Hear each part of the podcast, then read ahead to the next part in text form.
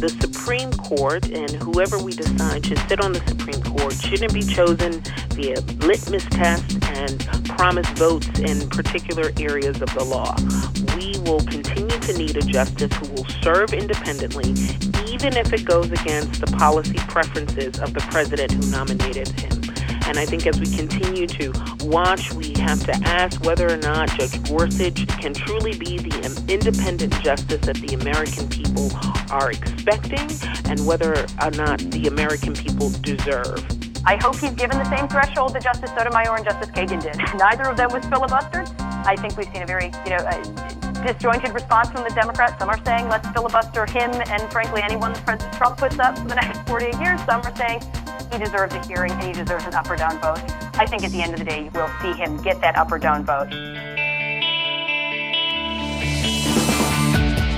Welcome to the award winning podcast, Lawyer to Lawyer, with J. Craig Williams and Robert Ambrogi, bringing you the latest legal news and observations with the leading experts in the legal profession. You're listening to Legal Talk Network.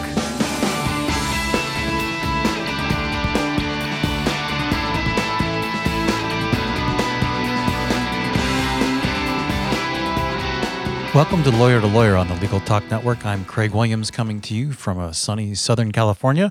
I write a blog called May It Please the Court.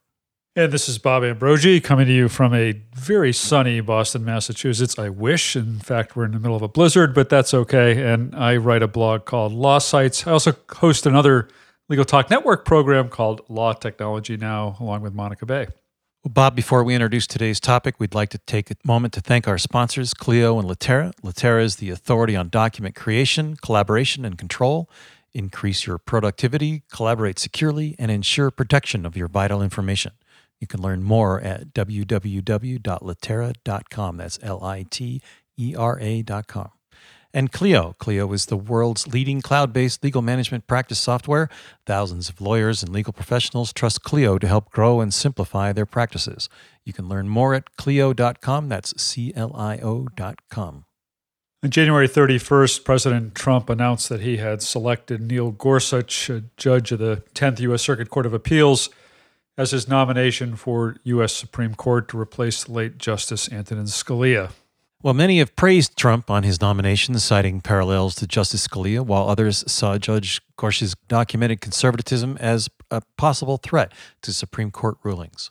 So today on Lawyer to Lawyer, we're going to take a look at the nomination of Judge Gorsuch, the reaction, his record on rulings, and his potential impact on the Supreme Court if confirmed. And uh, help us do that, we have a, a lineup uh, of two guests. First of all, let me introduce a returning guest, Carrie Severino. Carrie is Chief Counsel and Policy Director of the Judicial Crisis Network. In that capacity, Carrie has testified before Congress on assorted constitutional issues and briefed senators on judicial nominations. She's written and spoken on a wide range of judicial issues, particularly constitutional limits on government, the federal nomination process, and state judicial selection.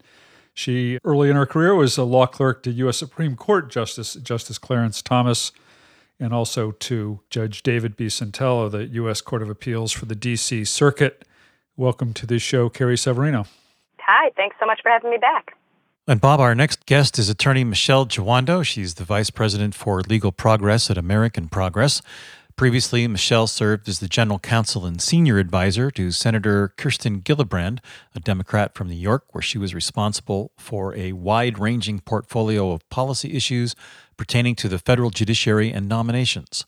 As a member of Senator Gillibrand's senior staff, she was responsible for leading some of the office's landmark work, including the passage of the 9 11 health bill, the repeal of Don't Ask, Don't Tell, or DADT, the confirmation of Supreme Court Justice Sonia Sotomayor and Justice Elena Kagan, and Senator Gillibrand's trailblazing work on the military and campus sexual assault. Welcome to the show, Michele. Thank you so much for having me. So, Michele, let's start out with you. Can you uh, give us a generalized reaction to uh, Judge Gorsuch's nomination? Well, you know, I always think it's important to put this nomination in context of where we are with the Trump administration. In the very early days of the administration, we've seen memos that could potentially reopen and authorize torture. Uh, we've seen a deportation force open up the door um, through executive orders. We've seen an executive order currently being challenged that would ban Muslims and refugees. We've seen the firing of the acting attorney general general and possible violations of the Constitution's emoluments clause while allowing his senior advisor to replace others on his national security team. And I think what that tells us is that this administration has made very clear that there is a type of agenda that they are putting forth. And now we are at this moment where a Supreme Court nominee, and we all recognize the great importance of what that means. This isn't just four years of an administration with his relative youth. We're talking about potentially 30 to 40 years. It is incredibly important that we have an independent and sensible check to this type of administration and making sure that this nominee reflects our broad American constitutional values. And so I think that's really where I begin this conversation and also the evaluation of whether or not Judge Gorsuch can sit on the court. Carrie, let me ask you, I, just as a preliminary matter, I, I noticed that you had clerked for Judge Sentelle and that Judge Gorsuch also clerked for Judge Sentelle. Were, were you at all peers uh, in your clerkships? Did you know him at all? No, we weren't clerking at the same time. I did I did get to meet him once. He hosted our annual barbecue for the judge, and so I got to meet him. Unfortunately, I should have you know been more getting along with the host and saying more things. Mostly, I just shook his hand and said thanks so much for hosting. I didn't happen to get to meet him that time, so hopefully I'll get a chance to uh, going forward. But it's always nice to see former Sentelle clerks doing great things. Well, had you known, uh, you, you probably would have made more of an effort to get to know him. But so, uh, uh, yeah. so, what is your reaction? I mean, you've written that uh, you wrote an article just yesterday in Real Clear Politics that Democratic hysteria over Gorsuch is predictable posturing. What's your impression of Judge Gorsuch? Well, I was couldn't have been more thrilled with the choice. I think he's brilliant. His academic career is without compare, uh, and he has such a great record on the court. He's been on the on the Court of Appeals for more than a decade. Has people who respect him so well from both sides of the aisle. He actually has a, a very high rate of unanimous opinions. He gets along well with his colleagues, and I think he's just someone that is very, very difficult to find any kind of fault with. He's been very explicit about wanting to put politics aside and look at the law as it's written. That's why you have people like Neal Katyal, President Obama's former acting solicitor general, a very qualified but liberal lawyer who says this is someone that, that liberals should support. There was a, a recent Yale law professor, same thing, saying this is someone that, that liberals should say there's, there's no one better you're going to find in the court that's willing to stand up for the Constitution and the separation of powers in particular. I think that's why, it, that's why Democrats just want to change the subject. You hear a lot of talk about people complaining about things that President Trump has done, but he's not the one being appointed to the Supreme Court. You know, in four to eight years, you won't have to worry about that anymore. Gorsuch is, and, and I think that Michele is quite correct there. He's, he's someone who'll be there for life. And so we should look at him closely, but you can't try to just change the subject and complain about things that aren't related at all to his own record. Let's talk about his record, which I think is excellent and really stands on its own. Well, let's talk about his record. Uh, Michele, you wrote that you feel that Judge Gorsuch is way out of step with the values and views of the American people. What is it about his record that makes you say that? You know, listen, President Trump made very clear that there was a litmus test for determining who his Supreme Court nominee. Um, when he outsourced this election, he made very clear that the next nominee would need to be ready to overturn Roe versus Wade or expand gun rights. But we know that Supreme Court justices should never be chosen via litmus test. The appropriate measure for any Supreme Court justice is whether they can faithfully apply the history and the entire text of the Constitution, not just some, and recognizing the very transformative nature of the amendments and the interests of everyone in this country. So when I think about the record of Judge Gorsuch, there are a few things that stand out. Whether or not there is this pattern um, of hostility on issues around women's access to health care, uh, you many recall that in his 2013 ruling in Hobby Lobby, Judge Gorsuch really helped to continue the conversation about corporate personhood and extended that frame to include religious freedoms and religious protections. I mean, he has made clear with that decision that corporations are people, and in addition, closely held corporations even have religious belief under the Religious Freedom and Restoration Act. And I think most Americans don't actually believe that. Now, yes, the Supreme Court later agreed with Judge Gorsuch's views, but that's not quite surprising from a very conservative, pro business Roberts court. But at the time of that decision, one of the dissenting judges noted that that ruling was unprecedented. In fact, she quoted the decision of a female employee as to which contraceptive, drug, or device to use remains a private matter of individual choice. And I think most Americans would agree with that. Carrie, how do you take a look at that? How do you respond to the Democrats' allegation about the stolen seat of Merrick Garland? Yeah, well, let me just quick respond a little bit to the allegations about Hobby Lobby being about something having to do with his hostility to women's rights. I don't think Gorsuch has any any opposition to contraception that I know about. And uh, I think his decision was based entirely in the law, which, as Michele pointed out, five of the nine justices in the Supreme Court agreed with. That was upheld. It's simply, if, if you don't like the way the law defines personhood, for example, that's certainly something you can change, but that's not something a judge has the ability to change. His commitment to religious freedom is something that crosses a lot of barriers. For example, in, in the there's a Yellowbear case, I believe it's called. He stood up for the rights of a convicted felon who had brutally murdered his own child. I mean, a really, really bad guy, right? He wasn't because he loves convicted felons or child murderers. It's because he knew this guy, in this case it was a Native American religion, that he had he had the right to access a sweat lodge. This isn't something where he made the decision because he agrees with, in that case, the, the owners of Hobby Lobby on their particular religious beliefs. He realizes that that's something that the Religious Freedom Restoration Act actually supports. To go to the stolen seat allegations, this seat doesn't belong to the Democrats, doesn't belong to President Obama, it doesn't belong to Merrick Garland. It belongs to the American people. This is a seat on the United States Supreme Court. The Constitution lays out very clearly how those seats are to be filled, and that's by nomination with the president, confirmation with the advice and consent in the Senate. And the Senate has lots of ways they can choose to give or withhold that advice and consent. There was a lot of people claiming it's unconstitutional not to hold a hearing or not to hold a vote. That's simply false. Two thirds of the nominations that have been rejected historically, it's been done so without giving them a vote by simply not acting on the nomination. So it's something that is clearly constitutional. The Washington Post fact checker qualified that. And that's what the Republicans were saying at the time is let's wait for the outcome of the election. Remember, that was back when everyone was pretty sure the Republicans were going to lose that election. So this wasn't a gambit saying, oh, good, now a Republican can replace the seat. No, this was saying, give the American people a voice. It turned out the American people chose differently than everyone thought at the end of October, even they would. They, they said they wanted Donald Trump to fill that seat. So now here we are in a similar situation to where Obama was the beginning of his presidency, uh, slightly farther in, of course, where he had uh, Justice Sotomayor as a uh, replacement on the Supreme Court for uh, Justice Souter.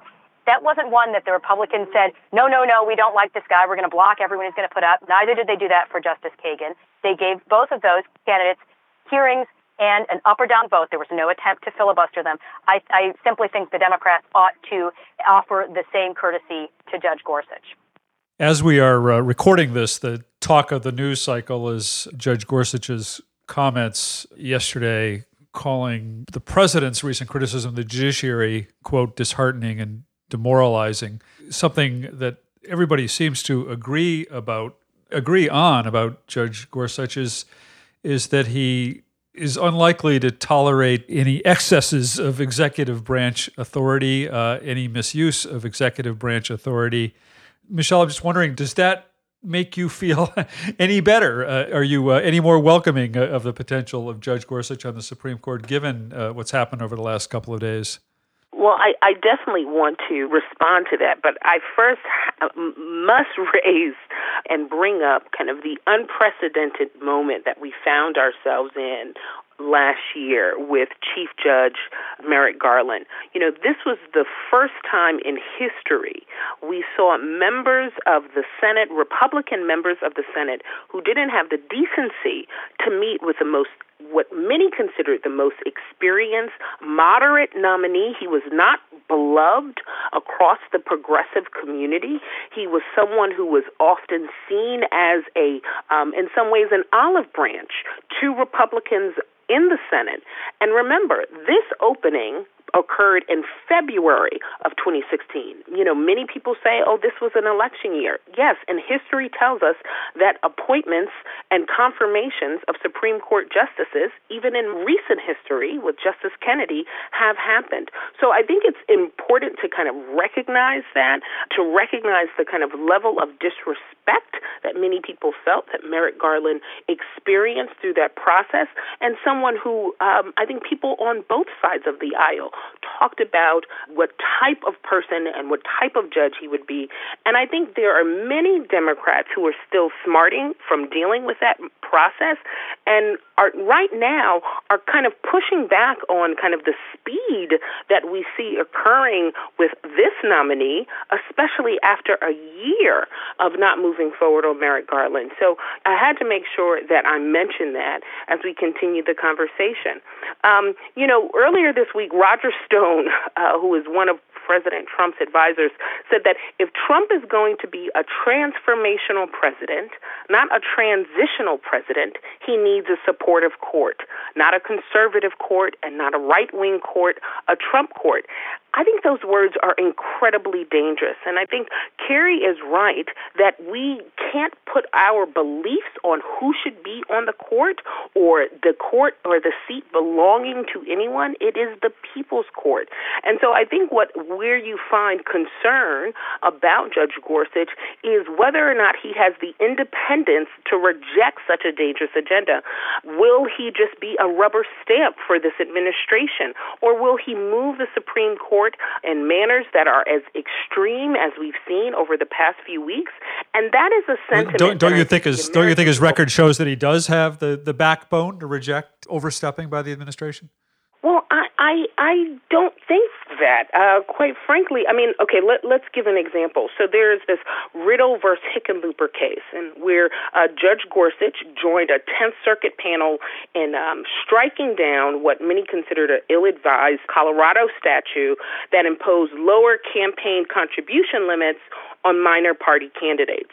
Now, what's troubling about that opinion is that Judge Gorsuch, in a concurring opinion, suggested that making a political contribution was a fundamental right and that it should be afforded the highest form of constitutional protections, which many of your listeners are familiar with as knowing um, as strict scrutiny review. Now, listen, as the highest form of our constitutional protections, we usually reserve strict scrutiny for our most precious rights, whether we're talking about just free from discrimination on the basis of race or religion or the right to express an unpopular viewpoint. Sometimes the court doesn't even apply that level of restrictions on the right to vote itself. But in recent years, we've seen the Supreme Court kind of move in this direction of applying strict scrutiny to laws uh, governing money in politics. And if the court were to follow that reasoning from Judge Gorsuch and apply strict scrutiny laws to um, laws governing our direct contributions to candidates, I think many people are concerned that the remaining protections that we have around money in politics would similarly fall. And to me, that is not a in the mainstream view. That is an extreme view. That is a view that I think is out of step with the American people and is quite troubling about his record. Well, thank you, Michele. But before we move on to our next segment, we're going to take a quick break to hear a message from our sponsors.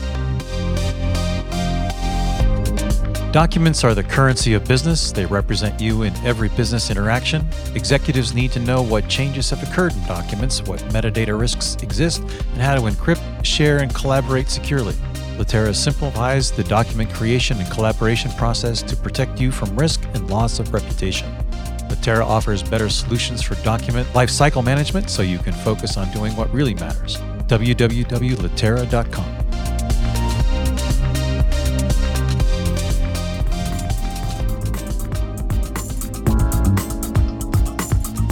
Clio is an invaluable software solution for law firms of all sizes, handling all the demands of your growing practice from a single cloud based platform. Clio enhances your firm with features such as matter and document management, time tracking, and even billing. Clio is an effortless tool that helps lawyers focus on what they do best practice law. Learn more at Clio.com. That's C L I O.com. Well, welcome back to Lawyer to Lawyer. I'm Craig Williams and Bob Ambrogi, my co host. With us today is Carrie Severino, the Chief Counsel and Policy Director of the Judicial Crisis Network, and attorney Michele Jawando. She's the Vice President for Legal Progress at American Progress. And we've been discussing the nomination of General Gorsuch to the Supreme Court by President Trump and some recent political developments. Carrie, what's your reaction to the sense that Judge Gorsuch has stepped up and said that? Uh, disagreed with President Trump regarding his criticism of the Washington judge who's proposed a temporary a TRO on his travel ban. Well, I actually am not sure that that characterization is quite correct. That was how, how Senator Blumenthal characterized it. I, I was surprised that he even commented about that because my understanding was that the the discussions that were going on behind those closed doors were actually confidential ones, but obviously Senator Blumenthal didn't think so. But uh, Senator Ayotte, former Senator Ayotte, who was there and has been escorting uh, Judge Gorsuch, clarified that he wasn't, he, as a judge must, he, uh, under ethics rules, he was not commenting on the specific, that specific case, but he, he did say that it was disheartening when presidents, probably like President Obama as well, were um, are commenting on cases. I'll add, however, that presidents uh, commenting on Supreme Court cases, uh, it, sometimes much more forcefully than President Trump has done, is hardly a new thing. You have President Jackson saying, you know, they have their ruling if he could let him enforce it. That's much more threatening. Or something like FDR threatening to pack the court to try to get a court that would be more uh, friendly to his opinions you know, so there's there's a long history of people who are much much more aggressive in their in their criticism, and I would say that President Obama's own um, remarks at the uh, State of the Union address certainly fall into that category of, of something that's that's that was much more direct even than what President Trump has done. Uh, to quickly comment though on the on the First Amendment case that Michele commented, I just I just add that I think it's kind of strange to be surprised that someone would apply strict scrutiny to something that actually has serious First Amendment implications. That is, the right of free speech and political speech is part of speech. I know there's there's obviously a lot of debate as to what extent the ability to fund your political speech is part of those free speech rights, but it's hardly something that is unusual or out of the mainstream in any way. Uh, there was a great piece in the Wall Street Journal recently summarizing some of the statistics on Judge Gorsuch. And it's shocking that anyone with, with numbers like these could be considered out of the mainstream. He has had eight cases that he appealed up to the Supreme Court. Seven of those, the Supreme Court upheld his decision, four of them unanimously. So that means Justice Breyer, Justice Ginsburg, Justice Kagan all agreed that he was correct. That's not someone who's out of the mainstream. On the 10th Circuit, a circuit where seven out of 12 of the, of the active judges are Democratic appointees, he has a 98% unanimity rating. So less than 2% of the cases he has decided even have separate opinions. That is someone who is absolutely not only in the mainstream, but actually has a great record of collegiality and working with his colleagues. So I know those are concerns that the Democrats may have in general about judges. They simply don't fit when you're talking about Judge Gorsuch. The comparison that's being made from President Trump on down is to the justice he would replace, the Justice Scalia. Carrie, how accurate, in your view, is that? How much in the mold of Justice Scalia is Judge Gorsuch? Oh, very much so. Obviously, the list of judges Trump put out originally was designed to find people who had that approach to the law, and I think Judge Gorsuch was a great pick among it because he does have so many similar characteristics. A lot of people point to his writing style. He's very eloquent very witty, I think a little bit less biting perhaps than Justice Scalia sometimes. Justice Scalia could be a very sharp uh, contender uh, sometimes, especially in his dissents, of course. Uh, Judge Gorsuch has, I think, all of that same wit and um, really in, in a fun writing style, very, but very clear and easy to read as well. I think the other area people point to in terms of comparing him to Justice Scalia is his real concern about the separation of powers and preserving those constitutional limits on government. Uh, he actually may go even farther than certainly than Justice Scalia did early on in his career. I th- although I think he more reflects where Justice Scalia was toward the end of his career in terms of skepticism about court deference to administrative agencies. But all of those, and I think the other area where he reminds me of Scalia is his willingness to write separately to clarify his own view of something. I love that in one case he actually wrote a concurrence to his own opinion. So that just shows you he really wants to, you know, take the time to explain and get it right, but also that he understands that this is not something that the entire court's going to agree to. So he's not someone who's going to try to just write it and, and strong arm everyone into buying into. He understands how to build that consensus, but then, you know, added his own footnote at the end. So, Michele, let's take a look to the future here before we wrap things up. Uh, what do you think we're looking at in the future? How many more openings may occur in the next four years, and who do you see on the short list for those openings? Well, you know, listen, I think um, the American people deserve a, a process as thorough and as unsparing as is possible, particularly in this kind of politically charged moment in history. You know, at uh, Judge Gorsuch hearings in 2006, he stated precedent is something to be respected and honored, um, and it's unacceptable for a judge to try to impose his own personal views.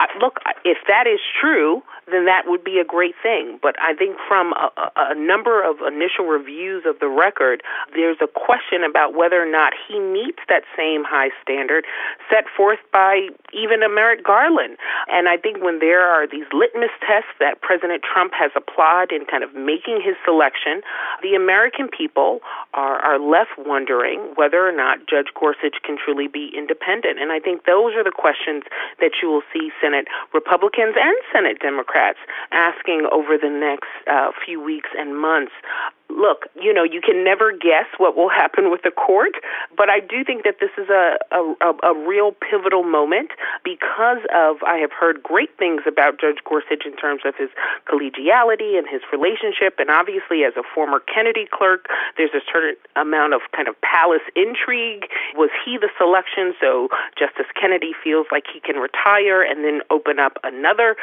spot on the court? So I think, you know, we will be having a number of these conversations conversations uh, uh, hopefully continue to be um, friendly, although on different sides of, of these issues in the months and weeks to come, because we are at a, such a crucial moment in the court. And I think the American people deserve to see these arguments um, played out. I think they deserve to hear these questions.